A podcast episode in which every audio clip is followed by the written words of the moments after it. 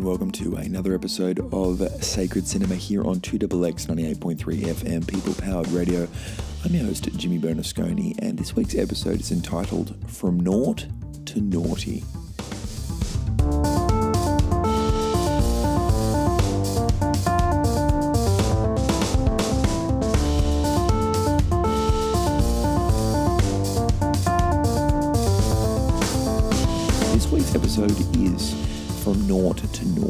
The name. Uh, naught in zero, and naughty as in someone acting up, uh, acting the goat, uh, as my father would say, being being uh, a bad child in this case. Um, it's a bit of a bit of wordplay there.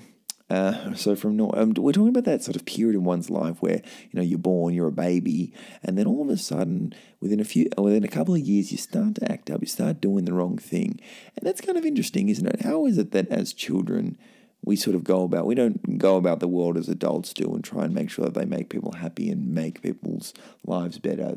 Children act up. And so this week's episode is kind of asking questions around what's going on there. Why, why do they do that?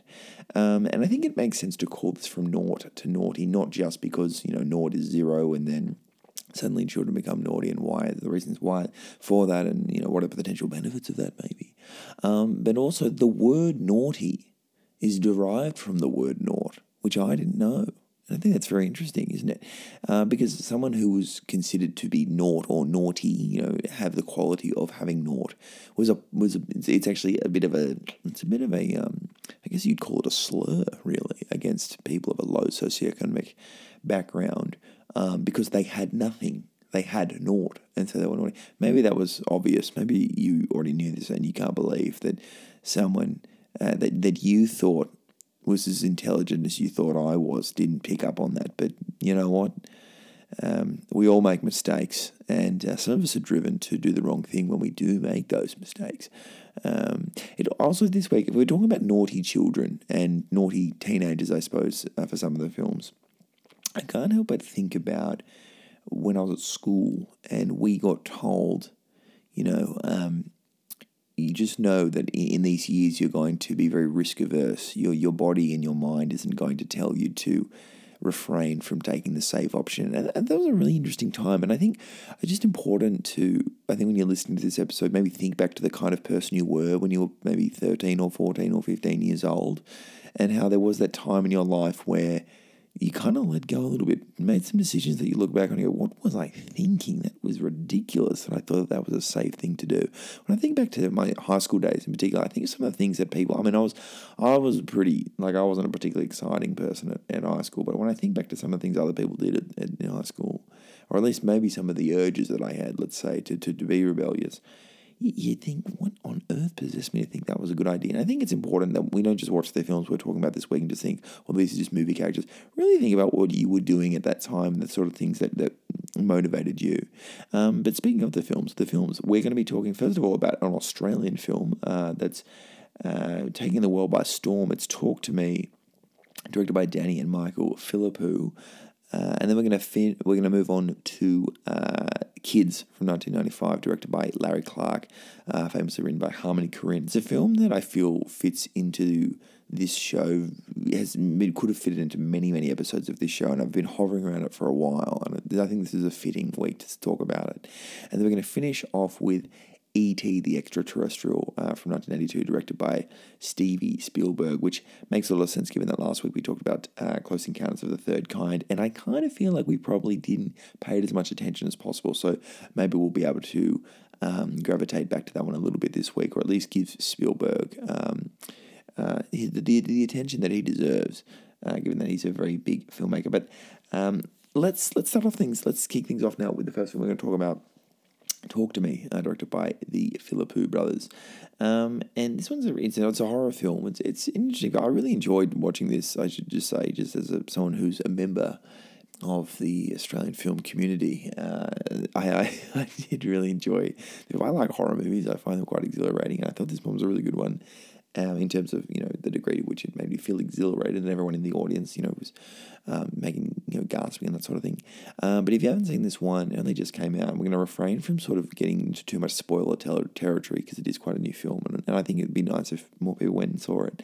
Um, but basically, these kids have this hand that they found.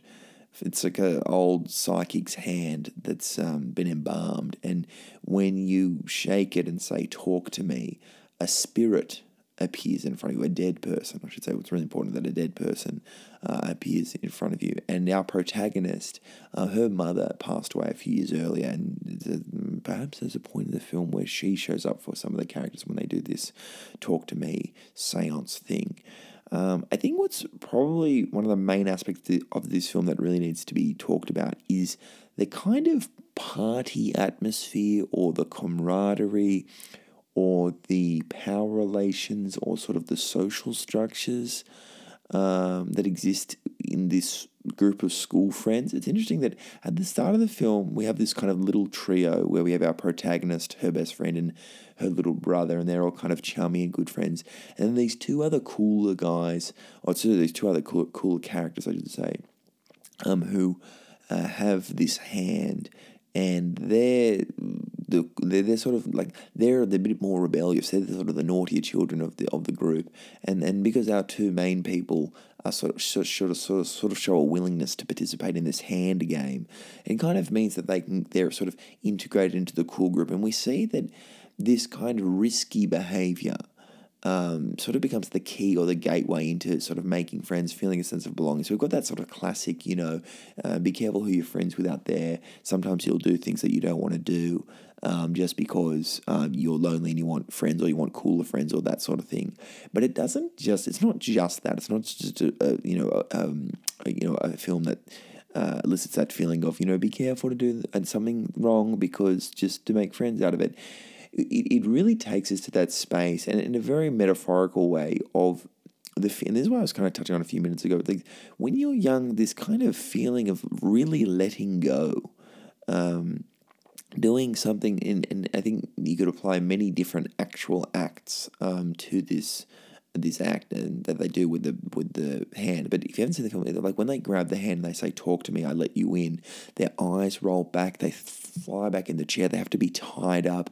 They their eyes go bloodshot. They kind of spin around. They, there's like a visceral, corporeal um, biological reaction that happens, and, it, and, it, and, I think it makes them feel quite exhilarated. It's a bit like um, Frodo wearing the ring in Lord of the Rings. It sort of throws you into this kind of exhilarated, hysterical, um, what you can imagine to be quite an addictive um, state, and everyone's around you laughing like like it's a big group of um, you know animals kind of jumping around and hooting and hollering and that kind of thing. And and despite the fact that it is a kind of spooky, scary movie, you certainly do tap into that place of I remember wanting my heart to race and race and race, despite the fact that I wasn't really sure what I was doing.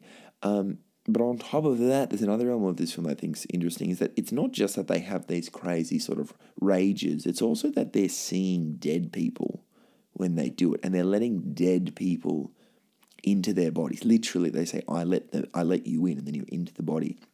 And not to read too much into the film, but I think it's worth mentioning that I think that this kind of taps into you know, when you're a child and people sort of tell you what it'll be like to be an adult or what it'll be like to sort of grow up, and, and particularly around puberty, you know, what it's like to, for your body to change and different things to happen to your body and hair to grow in places.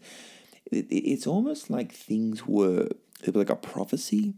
It's like things were foretold that have happened, and that you're now part of this long lineage of people that you you witnessed previously. Like as a, as a child, you meet adults, you meet your parents, you spend time with them, and you see how different they look, and you kind of see like that's what I'm going to look like in the future. I kind of can't help but think that the, that this film and the symbolism of the, of the letting them in, it is there is something about letting. It's not just letting it you become. It's not just about developing and coming of age and becoming an adult. It's actually kind of like embodying the ancient ones. It's like embodying those from the past um, that are hidden in the past, like becoming that thing that in the past you were told you would become. Um, you know the, the like because you don't become a child. You know you don't you don't stay a child uh, when you go through puberty. You become an adult, and your concept of an adult is something that you've that you saw in your past, something that you knew about from your past and were foretold about, and then you became it. So I do think there's something important that they're letting dead people in, not just alive. No, they're not just growing and becoming a new person. It's sort of like adulthood means you're like you're taking on the burdens, you're taking on um, the conditions of people that you met in the past, people that you you didn't previously relate to. Uh, but you can now see, oh, now I can see why that movie now makes sense to me that I saw all those years ago about someone from all that time ago. Now I'm one of those people. You can think about it, in, you know, in terms of like an initiation. It's it's young people dealing with older people. I don't really mean to bang on too much about it, but I think there is a sort of metaphor here about it being a bit like um, puberty or a bit like engaging in um, you know illegal activities, taking illicit drugs is probably the obvious one. You know, going on a, a you know your first uh, hallucinogenic um, bender. But but I think there's also do, there's an element of it being morbid as well. I guess on that on that note as well. I think just thinking about it out loud as well. That tapping, you know, letting the letting the dead person in is a bit like like um, coming to terms with your mortality, um, coming to terms with the fact that you're you're tiptoeing and you're walking the line of mortality, um, or, or what could potentially lead to your lead to your end. But I do like this idea that it's about tapping into something that's uh, tapping into a lineage, and in that sense, it kind of there's something sort of sweet about it, and you can see why it would be addictive, particularly if you have a parent that's passed away and, and, and in growing up you start to understand who they are. Um, you start to embody them. You start to look a bit like them. And it's almost like you're resurrecting this past version of yourself. And if you've seen the film, you can sort of see where I'm going at with this is that by by letting the the dead person in who's crucial to this film, um, we're kind of keeping her alive in a way. And, and there's a real tension there about the degree to which grief and it's funny, you know, Australian films have this sort of monopoly on horrors at the moment, and there's so many, ever since Babadook, so many films have kind of done um, similar, you know, Run Rabbit Run did something similar there. But but when we deal with grief, the degree to which we should carry on the lineage versus let those of the past sort of continue their course through this sort of purgatory or sort of, you know, has their time finished? Is the better thing to do to move on and, and, and sort of pay respect to this lineage that we're a part of and that we that we've we've now become a member of, or is it something that we should sort of leave parked there? Because maybe there are some risks um, when we try and sort of act true grown up too quickly. And I think at that point, even though this film does explore those concepts, I think what makes it makes sense to move on to our next film now. Uh, and this is uh, Kids, directed by Larry Clark, written by Harmony Korine. Um, but before we do, just remind you are listening to 2XX 98.3 FM, People Powered Radio. I'm your host, Jimmy Bernasconi, uh, here on Sacred Cinema. Be sure to stay tuned for more quality radio programming here on the People Powered Radio station. But also consider jumping onto our website um, to sponsor the show or to uh, subscribe to the station. Uh, we'd love it if you could do that. That wouldn't be naughty at all. Uh, that wouldn't be a naught move. That would be a positive. You, that you'd be at least one. You wouldn't be zero for sure. Um, so we've talked about this idea of you know when we're growing up, which we're, we're sort of joining this lineage right? We're, we're sort of embodying this this long line of people that have come from the past, and now it's our turn. Now it's our, our turn to step up. But can that act of trying to become an adult too quickly, um, can that ever sort of go wrong?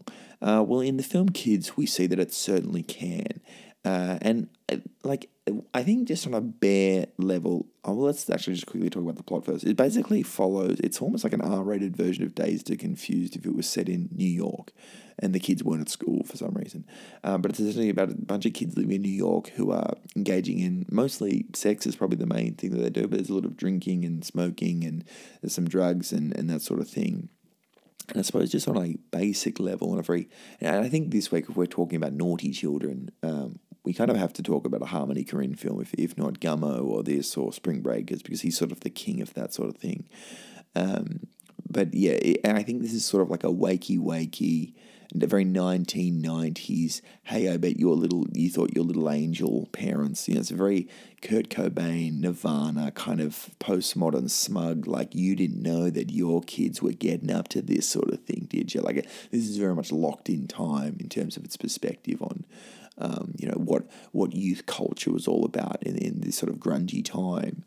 Um, but I think what's really important, and just leading off what we were talking about before, with you know part of becoming an adult, it's sort of part of growing up means becoming adult, sort of adopting the traits and, and, and the, the attributes and the properties of people that that you've witnessed and you've seen on television even people from from when you from your past, from your childhood, what you you, you know your idea of what a, an adult was, and now it's your turn to sort of embody this.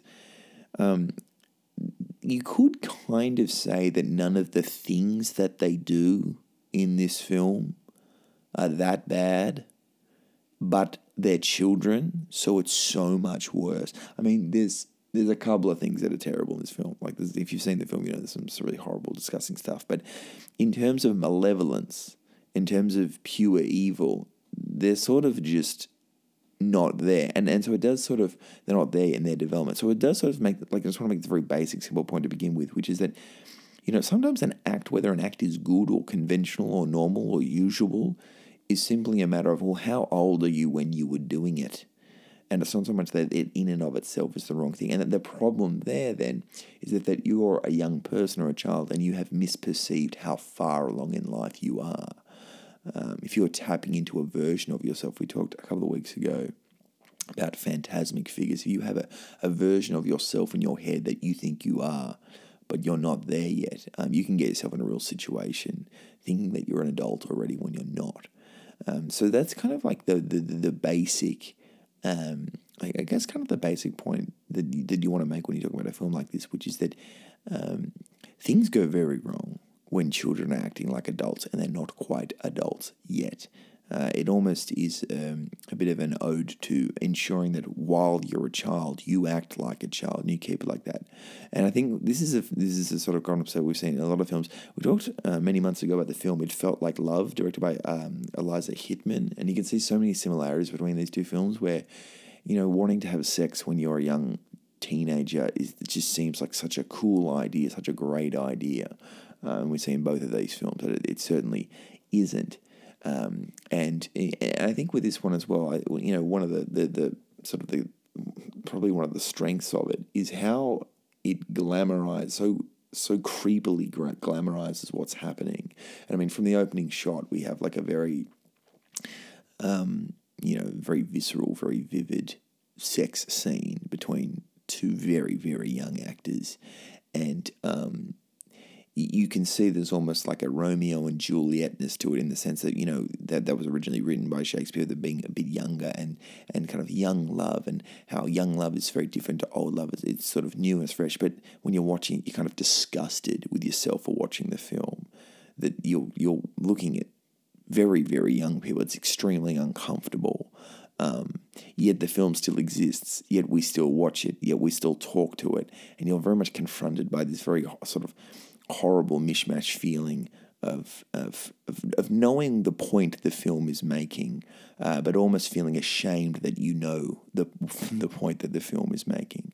And I think I've made that point pretty clear. I think I wish we could probably move on to the next film um, now because we, it's very clear from a film like this, and there's probably the one down the end of the spectrum of, of many, many films that do exist that explore this idea of, you know, when children arrive at a point of maturity too early, when, they, when they've seen what it is to be an adult their entire childhood, and they suddenly ch- decide um, to do that themselves. Uh, to do that too early is wrong, and that we need to be much, much more um, observant of our children, be and much more conscientious in what they're doing. But it does leave us in a difficult situation because I think when we talked about talk to me, sort of gives us an idea that you know because it's such a relatable thing to want to engage in risque behavior, want to let go, let loose, it does have this sort of inevitability about it. Um, but in kids, we're at this point where it's like, well, no, if you know, if you let that happen too much and too early, you got a real mess on your hands, and you, you know you see the worst of humanity in that. So, is that sort of naughtiness, that kind of youthful rebellion, is that ever a good thing? Can we find a way for it to work? And can there be a way that we know that we, we accept that it's inevitable, but it's not always a bad thing? Well, let's finish off now with our third and final film uh, today, which is uh, E.T., directed by Steven Spielberg. And um, if you haven't seen ET, where have you been living? You must be an ET yourself. Um, but the basic plot is that a young boy named Elliot finds an alien in his backyard and he helps the alien. Uh, is he going back to his friend's house or no? It's his home. ET phones home, doesn't he? That's right, the famous line. Um, but I want to talk about this one sort of in the con. I don't want to talk about the film itself actually that much, but rather what the film did to the cult, like to culture, and how it continues to, it continues to be, have such an influence particularly in the age of things like Stranger Things, but all through the 1980s and through other Spielberg works, stuff like that. But I think you'd consider E.T. to be almost the most archetypally idyllic um, situation for a suburban child. You know, if you're a suburban child to kind of be in. This is sort of if you take someone who lives in the middle of suburbia, there's nothing really going on. It's a very relatable experience. You're in that meaty end of the curve of sort of middle class, lower middle class kind of. You just eat cereal, go to school, come home, watch TV, go to sleep. And there isn't really much that you can do to make your life better, especially as a child, and you're not even you're not at university or anything yet. It's almost like something needs to drop out of the sky, and not just something, but something out of this world, something that expands your your concept of this limited, closed off world you know um, that completely changes everything. And sort of, we've been talking this week uh, in this episode about um, letting go, letting wild, uh, cutting loose, uh, stimulation of all different kinds. To to to encounter an extraterrestrial sort of dwarfs all of these other uh, potential modes of stimulation. So we're kind of getting this place of like, well, well, profound stimulation for a child is not always, you know, drugs, alcohol, and sex. It can be encountering something very new. We talked, you know, last week about alien encounters. Simply uh, encountering wonder, you know, encountering the abyss. And there's a little bit of existentialism in this film. You know, it's a bit it's shot similarly to sort of Close Encounters, where you've got these, you know, these rural farmland shots where you see the vast, the broad, vast sky above us with the twinkling stars and everything, and you think, wow, my life is so small in the concept of all these sorts of things. Uh, so when we talk about the idea of having nothing, um, you know, being naught isn't just about having nothing. Uh, it's it's about being nothing. It's about being nothing in, in, in, the grand scheme of things, or being relatively nothing in the grand scheme of things. Um, but then, of course, we say because you know Elliot has this this responsibility to look after ET, uh, because he's, he's he needs to get he? he needs to get home. That's right. So we see that ET, I'm sorry, that Elliot hiding um, E.T. from his mother is an act of rebellion. He also goes off to do a lot of things in this film that are an acts of rebellion. But we see them as benevolent acts of rebellion. And we see them as not just benevolent acts of rebellion, but benevolent acts of childhood, specifically childhood rebellion. It's the kind of rebellion only a child can do. E.T. almost has this kind of like you can only see him if you are a child ness to him in a way. Like they keep hiding him from the mother, and eventually she does see them, but it's sort of like the kid's private little thing. And this has been an idea that has been expanded on in a lot of Spielberg's work. Um, you know, got things like um, Super 8, but you know, you know things like the Goonies and stuff like that. But all through like a lot of films in the 1980s, this explosion of things like this, like things like Stand by Me, things like It, but more, more, goes more recently got things like Stranger Things, which is like it's only through childhood wonder, that kind of that kind of courage that only children have because they have a commitment to something greater than um, just you know the suburban.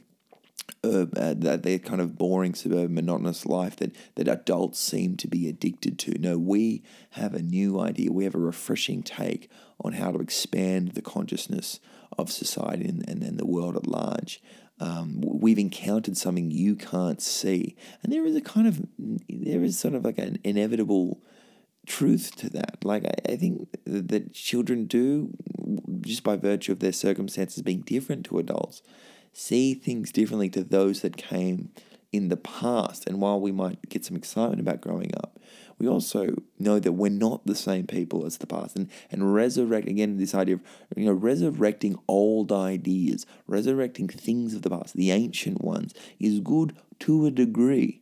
But on some level, we need to see the world as a different um, thing. And that's why this film, I think, has this kind of anti conservativeness to it that we kind of, you know, despite your politics, you can't help but kind of tag along with. So this this, this kind of an intuitive or natural um, rebellion against police and government officials in this film just feels you know for like, we talk about this a lot on the show about you know when we watch a mainstream or a popcorn matinee adventure family film um, you know you got to sort of you know the fact that it's being sold to so many people and ET of all of them is like the biggest blockbuster of all time like it's made more money than any other film of the 1980s um, you, you can guess that whenever we see something that's what the masses want to see and so when you know they're rebelling against these government officials, these bureaucrats, these these men in black, let's say, um, and I mean that that pun is, is certainly intended, given that it's an alien film. Um, but you know these sort of faceless government officials, um, we can't help but sort of feel suspicious around them, and and I think that ta- no matter your politics, kind of taps into your inner progressive, you know, no matter who you are, which is like no one likes that kind of stale, stagnant government official being like, excuse me, we need to make sure everything stays the same and that the people aren't aware of what's going on. There needs to, maybe that's not a progressive idea, but that idea of we need the status quo can't just be maintained under the thumb of governance. We need to be able to rebel against and change things and, and ruffle some feathers and, and, and, and shift things around a little bit to make sure that justice can be held because you know, pursuing justice is a never ending thing. So, what have we sort of learnt this week, I suppose? Because we, we've been hovering in this as sort of childhood rebellion, you know, stimulation. Let's try and bring these ideas together. Well, we talked about Talk to Me, we got into this idea that, you know, that, that, that, that kind of wild teen, those wild teenage escapades that we engage in um, the, the, you know, the, the you know, risk taking. It, it, it's sort of it's they're so potent, and we, we can all relate to them, and uh, we we can't help but feel get they get something that, that there's some goodness to it, or at the very least, they're they're so potent that they're inevitable. It's going to happen time and time again, um, and for various reasons, uh, we we we want to access. Um, you know, maturation. We want to take hold of our lives and become more adult and be those people uh, that we were always promised that we would become.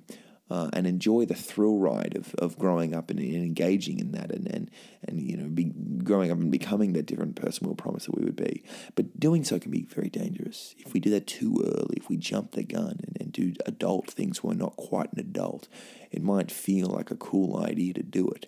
And even reminiscing on that sort of thing can be a nice thought, but it's pretty gross to do it too early.